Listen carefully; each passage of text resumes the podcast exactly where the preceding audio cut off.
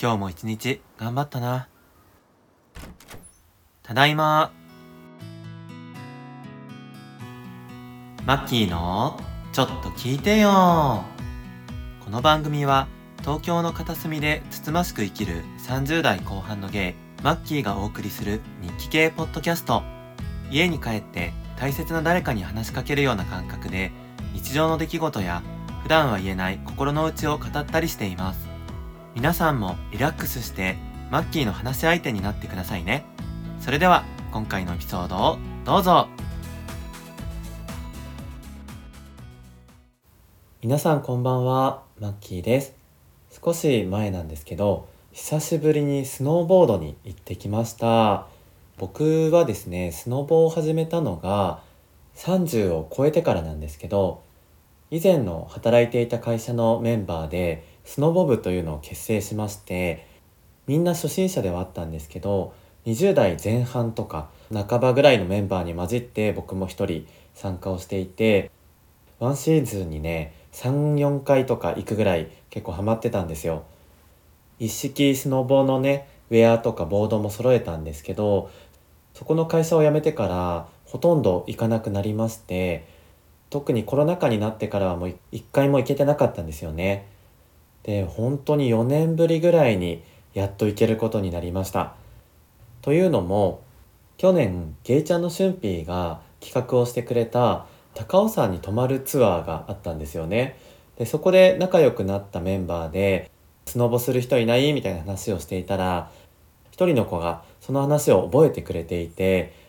で2年越しではあったんですけど企画をしてくれましたしかもすごくお財布に優しいプランでしてだいたいね2万8000円で新潟のスキー場までの新幹線代とリフト券2日分。そして、えーと、宿代を含めてその金額なんですよ。メンバーはゲイチャのシュンピーもいるんですけど企画してくれたのはまた別の友達でしてその他に3人と計5人で行ってきました。久しぶりのスノボということで最初はねもうめちゃくちゃ怖かったんですよね。リフト券降りるのも一苦労しましたしその後履いて滑ろうにも全然感覚がつかめなくってあどうしようと思ったんですけどやっぱり一回滑り降りたら感覚を取り戻して最終的には4年前よりも上手くなったなって感じでした。やっぱり雪山って本当にテンション上がるんですよね。景色もいいし、スノボでね、こう上からこう気持ちよく駆け下りてくるって本当に楽しいんですよね。しかもスノボやる人って、まあ大学生とかね、若い子も多いんですけど、なんかこうみんなイケてるというか、かっこいい人多いんですよね。そういう面でもすごく目の保養になりました。ちなみにその泊まった宿なんですけど安いだけあって結構建物が古いんですよねただゲレンデほぼ直結みたいな感じですごくいい場所にあるんですけど部屋はまあそこそこ広い部屋で、まあ、5人で泊まってしかも宴会部屋みたいなところだったんで夜中好きなだけ騒いでくださいって言ってくれてもう本当に好きなだけねボードゲームとかやったりして騒いだんですけど一切クレームも来なくってとっても快適でした、まあ、ご飯とかは安いだけあって本当に夜はね鍋とか朝は鮭と味噌汁みたいな感じで本当にシンプルなものであったんですけどスノボがメインで来てるんでね全然十分でした。そういう感じで、まあ、宿自体は可もなく不可もなくっていう感じだったんですよね。ですけどめちゃくちゃ満足度が高かったんですよ。なぜかというと宿のお兄さん、まあ、責任者みたいな方なんですけどその方の対応が本当に素晴らしかったんですよね。最初チェックインする時からニコニコして説明をしてくださってたしそれだけじゃなくってなんかねこう気遣いの一言だったりとかみんなを楽しませようとするような一言がね自然と出る方だったんですよねでさっき言ってた部屋で好きなだけ騒いでくださいねって言ってくれてたのもこのお兄さんでしたし翌朝ね昨日楽しめましたみたいな。全然騒いでる声聞こえなかったですよ。プロレスとかしてくれてよかったんですよ。みたいな感じで冗談言ってくれたりとか、あ僕も混ざりに行けばよかったですね。みたいな感じで言ってくださって、もうね、我々一同みんなお兄さんのこと好きになってて、え、本当に来て欲しかった？みたいな、呼べばよかったっていう あの、絶対ね、実際には来ないと思うんですけど、もうそれぐらいお兄さんにみんな心を奪われてて、なんかね、こう言葉にすると難しいんですけど、まあ、単純にそのお兄さんがかっこよかったのもありますし、その人懐っこさだったりとか、ラフなんだけど、すごく気遣いのできる方だったっていうところで、このお兄さんが宿のグレードを上げてる、魅力的な宿にしてくれてるっていうのがすごく感じました。でやっぱり思うことはみんな同じでレビューとか見ても宿は結構老朽化が進んでますとか書いてあるんですけどお兄さんが最高だったとかお兄さんのおかげで楽しい旅行になりましたとかそういうレビューがねいっぱいあったんですけどそれぐらい魅力的な人だったなと思います。でこのことから僕がちょっと感じたのは環境やものじゃなくって人の力でここまで満足度が上がるんだなっていうことなんですよね。で僕は接客業をやってるのもあってまさにその考え方が自分の目標にもなりますし励みにもなるなと思ったんですよ。販売員もやっぱり同じで例えば大手のラグジュアリーブランドに行ったとして10万円のお財布を買おうと決心したとしますよね。で対応してくれたスタッフの方がすごく丁寧だったりとかラグジュアリーな雰囲気で素敵な対応してくれたら本当にこう価値のある体験になると思うんですけどその方がもし私はこういう高級ブランドの販売員ですみたいな感じで何もプラスアルファの一言がなかったりとかちょっと冷たい態度だったりとかしたら高いお金出すのにこんな態度なんだっていうちょっと期待からの失望というかその落差がすごいと思うんですよ。でも逆に結構こう安めのねセレクトショップとか接客そこまでしないようなスタイルのお店とかもあると思うんですけどそういうところで数千円の T シャツを買う時にそこで店員さんが声をかけてきてくれて T シャツの選び方だったりとかその好みを聞いてくれたりだったりとか自分では見つけられなかった商品を持ってきてくれたりとかプラスアルファプライベートな部分まで話を引き出してくれて雑談をしたりとかそういうことってすごく思い出になりますよね。で結果選んだ T シャツがすごく自分に合ってたりとか人に褒められたりなんかしたらやっぱりあの店員さんがおすすめしてくれたからこういういい買い物ができたんだまたあの人に会いに行こうってなりますよね。なんかそれが今回の宿での経験とすごく近いなと思って自分もお客様と日々関わる立場として心に残る体験ただの買い物じゃなくってそういう付加価値をつけられるような販売員でありたいなっていうのをすごく感じました。以前のコラボ会で高弘くんとも話しましたけどネットでね何でも買えるこの時代にわざわざリアル店舗に行って人から物を買う。それってただのお会計だったらコンビニのような無人のレジでもいいんですけどやっぱりいろいろ聞いてみたかったりとか話をしてその商品の裏にある物語を知って買う商品ってやっぱりすごく思い出になったりとか満足度が高くなったりしますよね。そういうことを今回の旅行からも考えるきっかけをいただいたのでやっぱり人っていいなって思いました皆さんも日々の生活の中でスーパーの店員さんだったり飲食店の店員さんだったり、まあ、いろんな1回しか会わない方いると思いますけどそういう素敵な出会いが転がっているかもしれないので、ぜひアンテナを張っていろんな方とコミュニケーションをとっていただくといいかなと思います。まきちょそれでは今週のテーマいきたいと思います。今週のテーマは男性は女性におごるのが当たり前？です。このテーマ結構前なんですけど、ツイッターでも話題になってましたよね。僕も細かいところまでは覚えてないんですけど、そのちょっと話題になったツイートというのが、女性は男性とデートするために化粧をしたり、高いお洋服を買ったりして、たくさんお金と時間をかけている。綺麗な私とデートをするあなたはせめてご飯をご馳走するぐらいは当たり前だよねみたいな趣旨のお話だったと思います。で、なんで今このエピソードを話すかっていうと、スノボ旅行の際にみんなで鍋をつついてた時にたまたまこの話になったんですよね。で結構この話が盛り上がって女性と男性の間の話だけじゃなくてゲイ同士の話にもなってその感覚が意外と人によってちょっと違う部分もあって面白いなと思ったのであえてこのテーマを取り上げてみました。皆さんは男女がデートをする時男性が女性にご飯をご馳走するのって当たり前だと思いますか？まあ僕自身明確な答えは出ていないんですけどでもあえて言うならその気持ちもわかる。っていう感じですかね僕のスタンスは。男性側の意見としては僕の感覚では、まあ、ご馳走するっていう方も多いんじゃないかなと思いますしそれと同じで女性側の意見もご馳走されることが多いとかそれに対して違和感を感じないっていう方やっぱり多いんじゃないかなと思います。僕がこのことについて考えるきっかけになったエピソードがあるんですけど今仲良くさせていただいている女友達3人組がいるんですけどその人たちとはまあ定期的に月1ペースぐらいで4人でご飯をしているんですね。でその会合が始まったばっかりの頃かなまだ仲良くなりかけの頃に僕結構衝撃を受けた言葉があってその3人のうちの1人がマッチングアプリを通して男性と初デートに行ったっていう話をしてたんですね。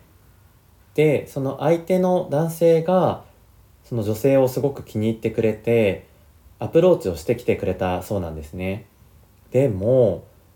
1軒目のご飯屋さんのお会計が割り勘だった。で2軒目も行ったのかなでそこも割り勘だったっていうことでその僕の友達の女の子はありえないっていうような発言をしていたんですよ。ちょっとニュアンスが違うかもしれないですけど幻滅をしたそうなんですね。僕は最初その話を聞いた時に全然普通に話を聞いてしまって「あよかったね」って言おうとしていたら「ありえない」みたいな感じになっていて「え何がだろう?」って最初気づけなかったんですけど話を聞いていたら男性が女性を口説こうとしているしかも初めて会って1回目のデートそのご飯屋さんの料金を払わないっていうことがありえないなんですよね。その女性に気に入られたいとかいいところを見せたいって考えたら確かにご馳走した方がスマートだし女性側からすると大切にされているなっていう感覚になるかなとは思いますでもゲイの社会で生きていた僕からするとご飯を割り勘するのってすごく普通のことだったのでご馳走になることが当たり前という感覚が僕は最初すごく衝撃だったんですよね。あ男女の間はご馳走になるのが当たり前なんだって思ったんですよ。僕らはどちらかというと割り勘が当たり前でもし年上の人とご飯に行ってご馳走してくれるって言われたらあラッキーっていうか あのありがとうございますっていう感じなんですけどなんかデフォルトが違うんだなっていうのに気づいたんですよね。でも不思議なもので最初僕はその違和感を持っていたんですけどその女友達と仲良くなっていくにつれて僕もその感覚が分かるようになってきたというか違和感がなくなってきたんですよ。これ多分ね言ったらすごく悪い方に取られそうなんですけどあのその子たちもすごく可愛いんですよね。で可愛いってただポテンシャルで可愛いっていうだけじゃなくって本当に努力をしてるんですよ。運動をしていたりとか美容の知識をみんなで交換したりとかいろんなアイテムを買ったりとかサロンに通ったりとか日々本当に努力してるんですよ。その賜物がその美しさなんだなっていうのを一緒に過ごしているとすごく実感するんですよね。で僕が男性だったらそんなに努力をして可愛い姿でいてくれる人たちと一緒にこうデートをするってすごくステータスというか一緒にいて楽しいと思うんですよね。その楽しい気持ちとかその子と一緒にいる時間を大切にしたいっていう気持ちそのお礼ではないですけど示す形としてご飯をご馳走するっていうのは意外と自然な流れなんじゃないかなって僕は今では思うようになりましたこれ言葉にすると本当になんか誤ったニュアンスで伝わりそうですしあの絶対男性が女性にご馳走しなければいけないっていうことを言いたいんじゃないんですけど大切にしたい気持ちがそこに現れることも自然なんじゃないかなっていうことが伝えたかったです。で彼女たちの話を聞いているとあのご馳走を本当にされたいわけじゃなくってどちらかというと今言った大切にされたいっていう気持ちが強いようなんですよね。数千円おごってもらえてそれでラッキーっていうよりはそのご馳走をしてくれるっていうその気持ちが嬉しかったり何て言うんだろうないい女として見られてるとかねそういう気持ちになりたいじゃないですけどそういうことなのかなって僕は最近理解しています。先輩私ちょっと言いたいことがあるんです。なんだい？このポッドキャストを聞いてくださいマッキーのちょっと聞いてよ。そのスノボの時にみんなで語っていてシュンピーが言っていたことがあったんですけど昔男性が女性におごるのが当たり前っていうのって昔の価値観じゃないみたいな話をしていてなぜならバブルの時代は男性はすごくお金を持っていて女性の方が収入が少なかったっていうことがあったと思うんですよね。なのでお金を持っている方がお金をあまり持っていない方にご馳走するのって確かに自然な流れだなと思ってそういう価値観が最初だったんじゃないかなと思いますでも今ももちろん男女で収入の格差はあると思いますけどバブルの時ほどではないですしあの男女そこまで今は開きがないと思うんですよね。そういう中で男性が女性におごるのが当たり前という価値観が定着してしまうと男性は男性で生きづらくなってしまうし女性も対等でいたいっていう方にとっては居心地が悪くなってしまったりすると思うのでこの価値観は徐々に薄まってきているのではないかなとも思います。だからこそ Twitter で話題になったと思うんですよね。みんながこの価値観が当たり前と思ってたら話題にならないはずなので今は時代が変わってきて男性がおごるのが当たり前じゃないっていう価値観を持った人が増えてきているっていうことなんだと思います。でまたこのごちそう問題に関する私のエピソードがあるんですけど20代前半の時に付き合った彼がいるんですけどその方がね134個上だったんですよね。で仕事もすごくしっかりされている方で非常に優しい方だったんですけど付き合ってすぐに言われたんですよ。その方すごくグルメでいろんなお店に連れてってくれるんですけどマッキーがお金が厳しい時は遠慮なく行ってね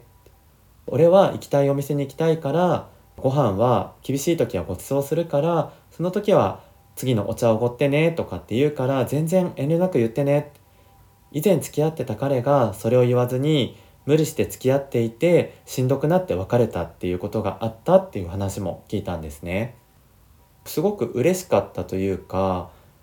結構お金の話って日本人するの苦手じゃないですか相手の懐事情を探るのってやっぱりあまりいい気分がしないですしある種のタブーとされている部分だと思うんですけど僕らは年齢差があったこともあって、まあ、完全にご馳走するわけではないけど厳しい時は頼ってねって無理しないでねっていうその気遣いの一言がすごく嬉しかったんですよね。ちなみにその彼とは本当にいい関係が築けて居心地もすごく良かったんですけど20代前半の私はね2人の関係が家族みたいになってしまった時にこの人にはドキドキしないあもう好きじゃないんだと思って1年ちょっとで別れちゃったんですよね今思うとすごく素敵な方だったなと思いますこのことから何が言いたいかっていうとご馳走をしなくても相手への気遣いは示せるんだっていうことなんですよね。完全にどちらか一方が全額を出すというのではなくって出せる範囲で出すっていうところが優しさなんじゃないかなと思いました。割り勘というと完全に半額ずつを出すっていうイメージがありますけど時には年齢差だったりとか収入の差がある場合もありますよね。そういう時に割り勘をしてしまうと一方にはすごく負担がかかって一方はかなり余力があるみたいなことが起きるじゃないですか。友達同士だったらそれは当たり前だと思います。ただこれから付き合う相手とか付き合ってる場合とかそういう時って何が50-50なのかなって思うんですよねさっきの僕の元彼とのケースだったら彼が6出して僕が4出すとか割合はその時々によって変わるかもしれないですけどそういう年齢差や収入差に合わせた気遣いそこも含めて50-50なんじゃないかなと思います。かといってそれに慣れてしまって僕が「あじゃああの半額より少ないこの金額でいい?」とかって言い始めたらそれは違うと思うんですよね。あくまで金額を多く出す側の配慮であって慣れてしまって気遣いしてもらってる側が当たり前になるのは違うなと思います例えばご馳走されるのに慣れてしまってお財布すら出さないみたいなそういうところって違うなと思いますしご馳走してもらった時に「ありがとうございます」とか「ごちそうさまです」っていう一言をちゃんと言えるかとかその場で形として示せなくてもどこか出かけた時にお土産を買って渡すとか結構そういうのがねできる方って素敵だなと思うんですよね。時代的に公平とか平等とか対等とかそういう言葉が叫ばれるようになりましたけど依然として格差っていうのもあるのは事実なのでそういう何が平等かなって考えた時にお互い配慮ができるようになるといい関係が築けるのではないかなと思います。なので50-50というより僕が思うには60-60みたいな60対60お互いがちょっとプラスアルファの気持ちを持って相手のことを思いやって行動してあげるそうするとお互いの気遣いによって本当の平等が得られるんじゃないかなと思います。最後に似たような話にはなるんですけどちょっと前に僕「ラブイズブラインドっていうネットフリックスの恋愛リアリティショーにハマっていたことがあるんですよね。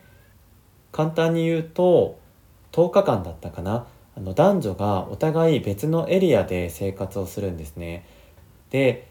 毎日お互いの顔を見ずにいろんな方とお話をしていくっていう番組なんですけどその中で見た目を排した状態で会話を通してお互いの価値観をすり合わせていって誰と結婚するかを決めるみたいな番組なんですけどその番組の後半でマッチングが成立した後に同棲生活を送る場面があるんですよね。でそこで男性のお医者さんと女性の事務職の方かな？が同棲をするんですよ。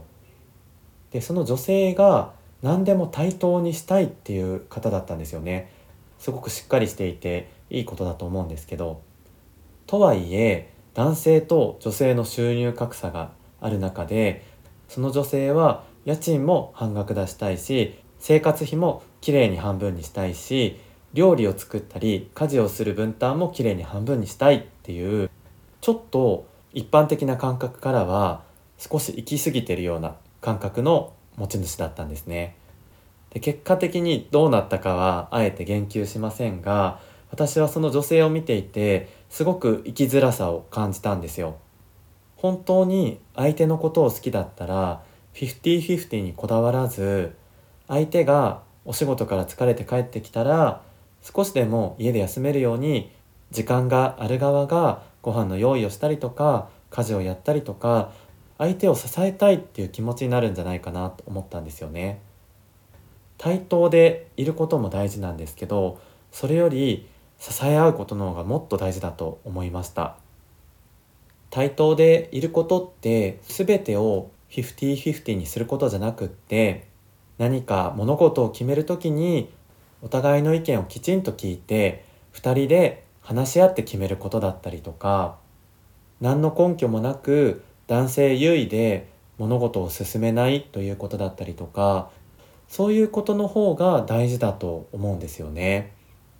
きっとその女性の考えとしては金銭面で男性に頼ってしまうことで相手にきっとアドバンテージを与えてしまうっていうことだったりとか自分の立場が弱くなるんじゃないかとかそういうことを懸念されてたのかもしれないなと思いました全て平等にすることで自立した一人の女性として自信を持って生きていきたかったのかもしれないし彼女の意見は否定するつもりは全くありません。ですけど本当に好きな者同士だったらちょっと違う行動ができればより相手に自分の思いが伝わるんじゃないかなとも思いました。今日は男性は女性におごるのが当たり前というテーマで話を展開してきましたけどこの問題は男性がただ収入が多いからおごるのが当たり前という話ではなくって話してきたように時代の背景の変化だったりとか男女平等という考え方であったりあとは相手思いを伝える一つの表現という見方もありましたしなかなか一言では片付けられないテーマだったかなと思います。男女の間だけでなくってゲイ同士でももしかしたら年上の人がおごるのが当たり前とかそういう価値観を持っている人もいるかもしれないですし男女に限った話ではないなと思います。お金の話ってなかなかしにくいですけどこういうちょっとした価値観のズレが付き合うってなると意外と大事な部分だったりするので自分の価値観どうだったかなって見直してみたりとか今回の話をきっかけに振り返ってみてはいかがでしょうか。ちなみに僕と彼は基本的に全部折半ですね。家賃もきれいに半額ですし光熱費も半額ですし同棲している人ってみんなどうしてるか聞きたい部分でもあるんですけど食費食費をできるだけ半々にはしています。まあこれだけ話してきて半々なんかいって思う方もいるかもしれないですけどいつもねスーパーとかで買い物をしてきたらマッキーボックスとピッピーボックスがあってそこにお互い買ったもののレシートを入れていくんですよね。自分専用のものにはバツ印をつけたりとかして結構細かく管理しています。毎月月末に電卓を持ち出してレシートを読み上げながら電卓を叩いていくらだったかっていうのをお互いに出してその差額の半分を一方に払うっていうのをやってるんですけどこれすごく綺麗に半額にできている気がしてお互いストレスないなと思います。でもこんなことをやりながらお互い結構頻繁にスイーツを買ってきてそれを一緒に食べようっていうのをやってるんですよね。もしくは臨時収入があった時に今日はご馳走するから焼肉行こうとかね。そういう何か一方にいいことがあった時とかって一緒にお祝いしたくなったりとか分かち合いたくなったりするのでなんか独り占めしようっていうよりは一緒にお金使うのとかは好きなんですよ。でもこれって例えばスーパーのお金を半額にしてなかった場合お互いなんとなく買ってきて好きに使うってなるとだいたい彼の方が仕事を早く終わってスーパーで買い物してるんで彼ばっかりがお金をたくさん払っていてストレスを感じている中でたまにケーキとか買ってこられてもそんなんじゃ足りんわいってなるかもしれないしなんかちっちゃなストレスを残していくと結構精神的に不衛生な気がするんですよね。なんで僕たちはそういうベースとなるお金を本当にきれいに半々にした上でお互いに日々小さなものをねプレゼントし合ったりしているっていう感じです。でもこうやって話してみると我が家は結構細かい方かもしれないですよね。年齢差も1個っていうところでお互いどっちがおごるっていう考えになりにくいのもあるかもしれないです。同棲している方のお財布事情すごく気になるのでもしお便りとかね X でコメントいただける方は是非お願いします。それでは以上でエンディングに移りたいと思います。この番組では皆様からのお便りをお待ちしています。感想や質問お悩み相談短くても長くても何でも結構です。ちょっと聞いてよという感じで、マッキーに気軽に話しかけてくださいね。X でつぶやくときは、ハッシュタグ、マキチョ、カタカナでマキ、ひらがなでちょでお願いいたします。Spotify や Apple Podcast のフォロー、高評価もしていただけると励みになります。それでは次回の配信でお会いしましょう。以上、マッキーでした。